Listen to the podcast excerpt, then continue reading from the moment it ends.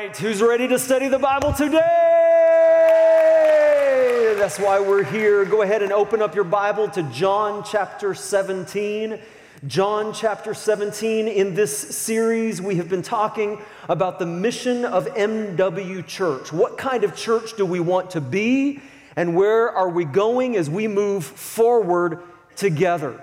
And one of the things that we've talked about is, is that our vision is to see the city transformed by the love of Jesus. And we believe that God can help us do that as we are made new by God. And so we looked at this little diagram by God as we reach up in our connection, our relationship with Him. That is the meaning of life itself. Apart from that, we can do or be nothing. That it continues in us as we grow in our faith, as we reach in within the body of Christ to grow together as a church, and then to reach out to this lost and dying world. As we go out of these doors these, uh, each week to this world to take the love of Jesus to people who do not know him. And so we believe that God can use this church to make an impact in Atlantic Canada. And that's why we're here, that it's not just to come together and drink good coffee and read the Bible together and have, you know, great times together and enjoy each other's company and, and to, uh, to uh, sing pretty songs, even though all of that is wonderful and good and part of it but that, that the end goal is and always has been to take what God is doing in here and take it out there to make a difference in the world for Jesus. Amen? Amen. But today, eh, let, let me give you another chance. Because I, I, I, I think I have to remind people every once in a while that the more response I hear back, the more I know you're getting it and the shorter this goes, okay? If, if you just sit there on your hands and you don't clap and say amen and, and respond back, or don't laugh at my corny jokes, then I don't know if you're getting it. And so we'll just keep going all day, okay? So it'll help everybody if you say what? Amen. Okay, here we go. And so today we are going to talk about one of the things, though, that can in fact inhibit this from taking place. And we're going to call it today a limiting factor a limiting factor, something that, that can have the potential to prevent God from being able to do what He wants to do in us and among us and through us. And so, what do you think that might be? It'd be fun if we could just to take a microphone all around the room and all the way up to the back rows of the balcony to just give everybody an opportunity to share. What do you think a limiting factor might be in the church today?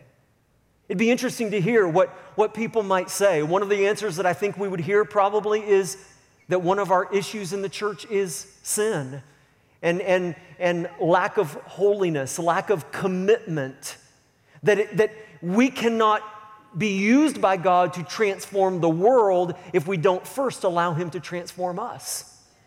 And so that would, of course, be part of the answer. And we could give a whole list of answers, but there's one that I wonder if it might not show up on many people's list, and yet it is so prevalent in the prayer of Jesus. Here in John chapter 17, he prays a prayer for us, his church, near the end of his earthly ministry before he ascends to heaven.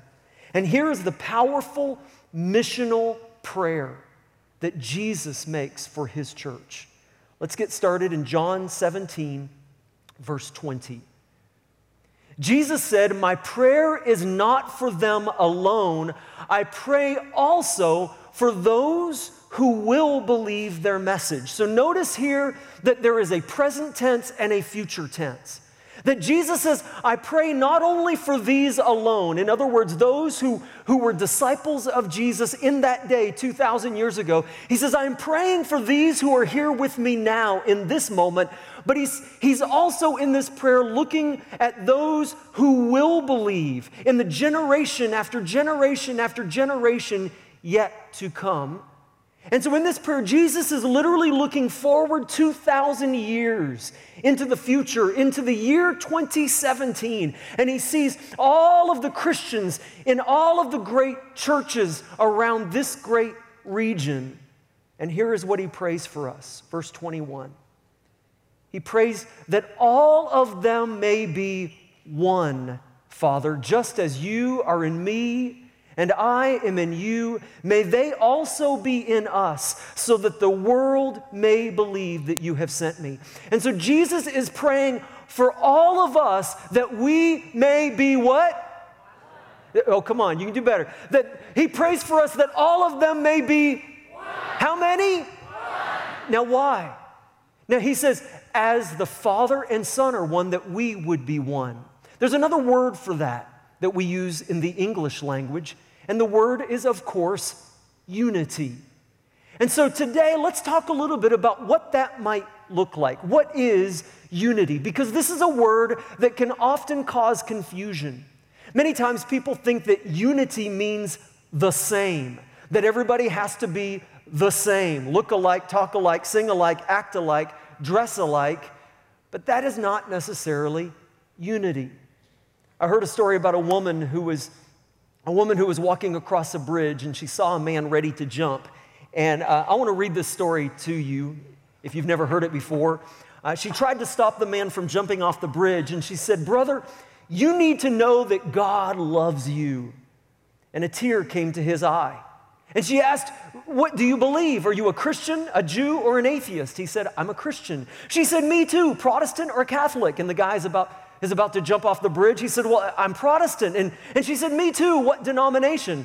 He said, Northern Baptist. She said, Wow, me too. But then she eyed him suspiciously. Are you Northern Conservative Baptist or Northern Liberal Baptist? He said, Northern Conservative Baptist. She said, Well, call Ripley's Believe It or Not. But wait, are you Northern Conservative Fundamentalist Baptist or Northern Conservative Reform Baptist? He said, Northern Conservative Fundamentalist Baptist. She said, Wow, me too. Northern Conservative Fundamentalist Baptist Great Lakes region or Northern Conservative Fundamentalist Baptist Eastern region? He said, Northern Conservative Fundamentalist Baptist Great, Lake, Great Lakes region. She said, This is so amazing. By now, the guy has climbed down off the bridge. But then she asked, wait, wait, wait, wait, wait. Are you Northern Conservative Fundamentalist Baptist Great Lakes region of 1879 or Northern Conservative Fundamentalist Baptist Great Lakes region of 1912? He said, I'm from the Northern Conservative Fundamentalist Baptist Great Lakes region of 1912. She shouted, Die, you heretic, and pushed him off the bridge. Listen, folks, denominations are not bad. Okay, let, let, me, let me explain something to you. That, that many times people will, will say, oh, you know, what, the problem is that we have all these different denominations. Actually, different denominations can be a good thing because, here's why, because as long as we realize the difference between diversity and division, let's talk about the difference. There is a difference between diversity and division. Diversity is good, division is bad. Diversity means that different churches and different Christians have the freedom to do things differently. And what's good about that, here is the brilliance of that. That this is what's great about diversity. It takes different kinds of churches to reach different kinds of people. You see, what if we only had one kind of church? Then we might only be able to reach one kind of person. Some people come to Moncton Wesleyan and they walk through the doors and they're like, this just fits. Yes, I've been searching for a church like this. I mean, the heartbeat of the mission of this church just fits who I am. I was talking with somebody uh, this week who is brand new here, and they said, uh, first Sunday we walked through the door a few months ago, and we just, we knew that this was the place for us. And uh, that's great. The, the, this is a church that just fits some of us for the way that God has wired us. But guess what? We're not the right fit for everybody. And that's okay. Sometimes people get so upset that why, you know, why can't we be a church for everybody? Well, that's impossible. But there can be a church for everybody. You see, some people, you know, want a different type of leadership or a different type of music or a different type of pastor. Some people want a pastor who has hair. I, I can't, I can't help you there. But, it takes different kinds of churches to reach different kinds of people. So diversity among churches is a good thing, but division among churches is a bad thing. And so here is the difference. Division is when churches and Christians work against one another rather than for one another. Division is when we are in competition rather than in cooperation. Division is when we tear each other down and forget who the enemy is and forget that the enemy is not other Christians, the enemy is Satan who seeks to steal, kill, and destroy.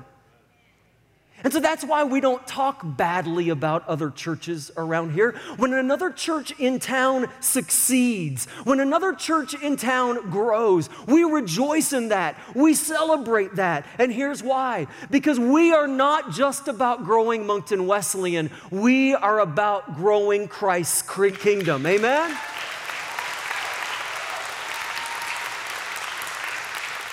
And so here's why this is such a big deal. This is the secret that I wonder if maybe this might be one of the things that is a limiting factor that inhibits the growth of the church in the world today. Let's put the words of Jesus back on the screen again and look at what Jesus said in verse 21 and 20 uh, or 20 and 21. He prayed that all of us may be one, Father. He said, just as you are in me and I am in you, may they also be in us so that, everybody say, so that so that the world may believe. Say that together. So that the world may believe that you have sent me. Why does Jesus care so much about unity? I wonder if there is something powerful here in the prayer of Jesus that maybe we have missed so that the world may believe.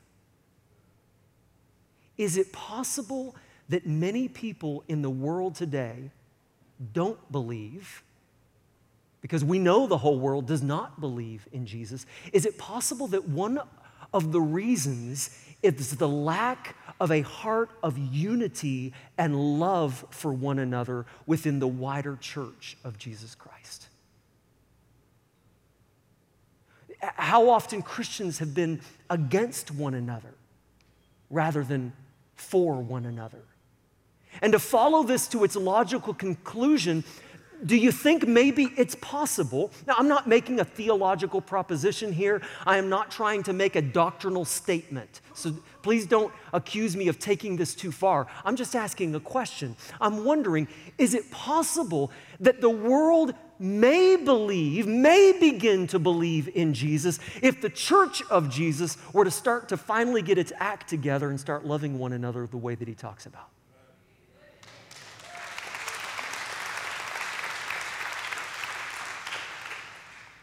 But here's the problem unity is hard. it's hard, isn't it? Now, let me tell you how unity would be easy. Unity would be easy if everybody was just like you, right? That kind of unity is so easy. We think that unity works best in homogeny. As long as everybody's just like me, everybody talks like me, thinks like me, acts like me, does the same things I do, it is easy to be united with people who are just like you. But it is harder to have what the Bible talks about unity within our diversity. And so, how can all of these varieties of Christians in a city come together so that the world may believe and be transformed by the love of Jesus? Well, there's a key to unity. That, that sometimes we think that unity is the goal. Why can't we all just get along? Unity does not work as a goal, unity is a byproduct. Unity is a byproduct of having the same purpose, the same foundation. And so, what is our foundation for unity? Here it is Jesus. Jesus is the foundation for unity among Christians. And so when you come across Christians who come from a different cultural background, a different maybe racial background, or denominational background, or theological background, how do we know if we are on the same team together. Because you know as well as I do that there are some crazy, whacked out groups up there, okay? Isn't that true? That out there, there are some people with messed up ideas and people who claim to carry the name of Jesus and yet twist and distort the Bible to say all kinds of things or ignore whole parts of the Bible, etc. And so the answer to this one question can help you determine whether or not we're on the same team. Are you ready? Here's the question what Jesus do they serve? What Jesus do they serve? Because a group that plays fast and loose with the truth is almost always a group that soft sells the message of Jesus Christ. You can tell if we're on the same team by the answer to this question What Jesus do you serve? Are they serving the Jesus who was the living Word, who was in the beginning, who was with God and is God? Are they serving the Jesus who left the glory of heaven, was born of a virgin, took upon himself the flesh of a man, faced every trial and temptation that we could ever face, and yet was without sin? Are they serving the Jesus who said, I tell you the truth, no one can come to the kingdom of heaven unless they are born again? Are they lifting up the Jesus who said, For God so loved the world that he gave his one and only Son, that whoever believes in him will not perish but have everlasting son, life? Are they serving the Jesus who said, I am the way, the truth, and the life? No one comes to the Father unless they come through me. Are they serving the Jesus by whose wounds we are healed, who died on the cross to take the punishment for our sins, who was buried and rose again on the third day, conquering death and hell through his resurrection? Are they serving the Jesus who then ascended into heaven to take his seat at the right hand of the throne of majesty, before whom every knee will bow and every tongue confess that Jesus Christ is Lord? Are they serving the Jesus? Who in the angels are worshiping in the throne room, who are singing, Worthy is the Lamb who was slain to receive honor and wealth and wisdom and kingdoms and glory and honor and praise. Because if that is the Jesus that they are serving, then they know my Jesus. Amen? See, that is the basis for our unity. We don't have to agree on every little point of doctrine, but we do have to be unified under the cross of Jesus Christ, who died to take the punishment for our sins, to rescue us and set us free from that bondage of the world, so that we can live holy and Christ like, to shine his light into the dark places. Once we agree upon that, with Jesus as our foundation, now then, different churches can have different roles in Christ's mission. Author Max Lucado writes about living in fellowship with other churches, and I want to read to you from his book, In the Grip of Grace. He says, God has enlisted us in his navy and placed us on his ship. This boat has one purpose to carry us safely to the other shore. This is no cruise ship, it is a battleship. We are not called to live a life of leisure, we are called to live a life of service. Each of us has a different task. Some concerned with those who are drowning are snatching people up from the water. Others are occupied with the enemy, and so they man the cannons of prayer and worship. Still others devote themselves to the crew, feeding and training the crew members. Though different, we are the same. Each can tell of a personal encounter with our captain, for each has received a personal call. He found us among the shanties of the seaport and invited us to follow him. Our faith was born at the sight of his love, and so we went we each followed him across the gangplank of his grace onto this same boat. There is one captain and one destination. Though the battle is fierce, the boat is safe, for our captain is God. The ship will not sink, For that there is no concern. There is concern, however, regarding the disharmony of the crew. When we first boarded, we assumed that the crew was made up of others just like us. But as if we have wandered these decks, we have encountered curious converts with curious appearances. Some wear uniforms that we have never seen, sporting styles we have never witnessed. Why do you look the way you do? We ask them. Funny, they reply, we were about to ask you the same thing. The variety of dress is not nearly as disturbing as the plethora of opinions.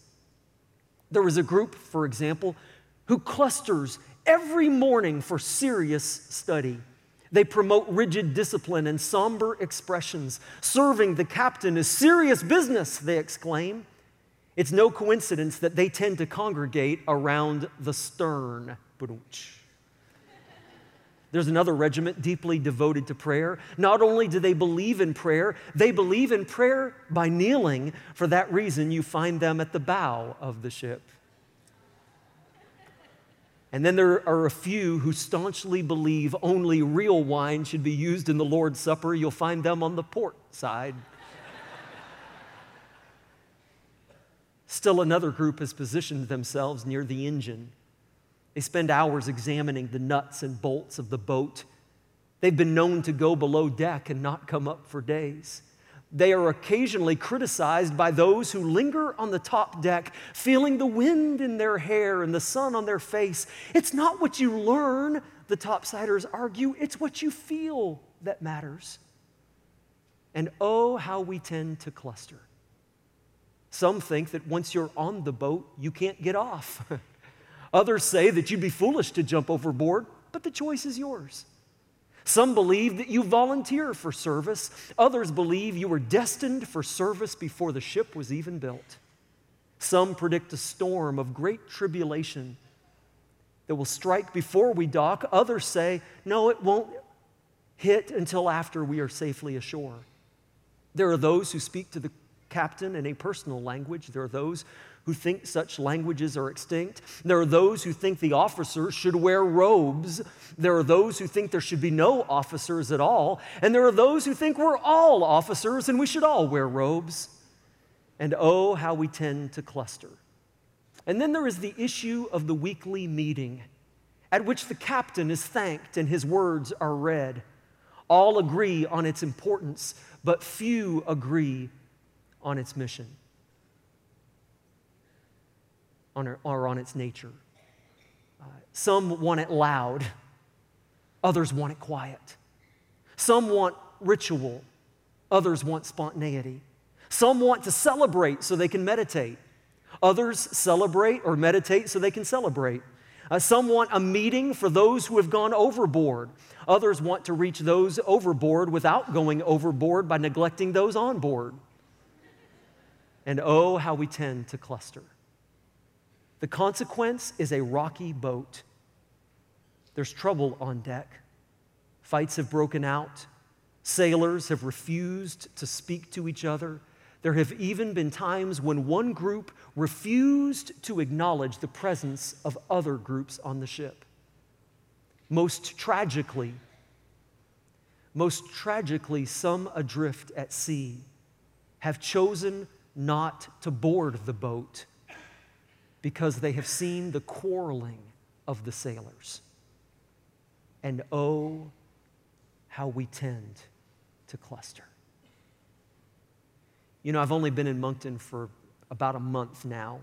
Uh, we just moved here, and so obviously there are, there are many pastors and churches in the city that I have not yet had the chance to meet. Uh, but from what I have learned so far, one of the things that I'm so appreciative of, of this church at Moncton Wesleyan is that the reputation is that you have not clustered yourself away and held other churches at arm's length. Because we're all on the same team. Uh, all the churches in a city are necessary for God's work to move forward together. Romans chapter 14, verse 1 says, Accept him whose faith is weak without passing judgment on disputable matters. And how many times have we been guilty of getting into fights over disputable matters? hung up on preferences and styles. Romans 14, verse 9 says, Let us therefore make every effort to do what leads to peace and to mutual edification. And so remember the foundation for biblical unity. It's this one question What Jesus do you serve? See, we don't have to have the same opinions as long as we share the common truth. We don't have to like the same music as long as we worship the same master. We don't have to dress the same as long as we are lifting up Jesus' name. We don't have to protect our cluster as much when our concern is proclaiming our Christ. That we can be unified in our purpose, even as we are diverse in our practices. In Max Lucado's illustration of the church as a ship, he says, God's ship is a grand vessel. Just as a ship has many rooms, so God's kingdom has room for many opinions and styles. But just as a ship has one deck, God's kingdom has a common ground the all sufficient sacrifice of Jesus Christ. And so to see Jesus lifted high as a banner of salvation across Atlantic Canada, that's the kind of church I want to be part of.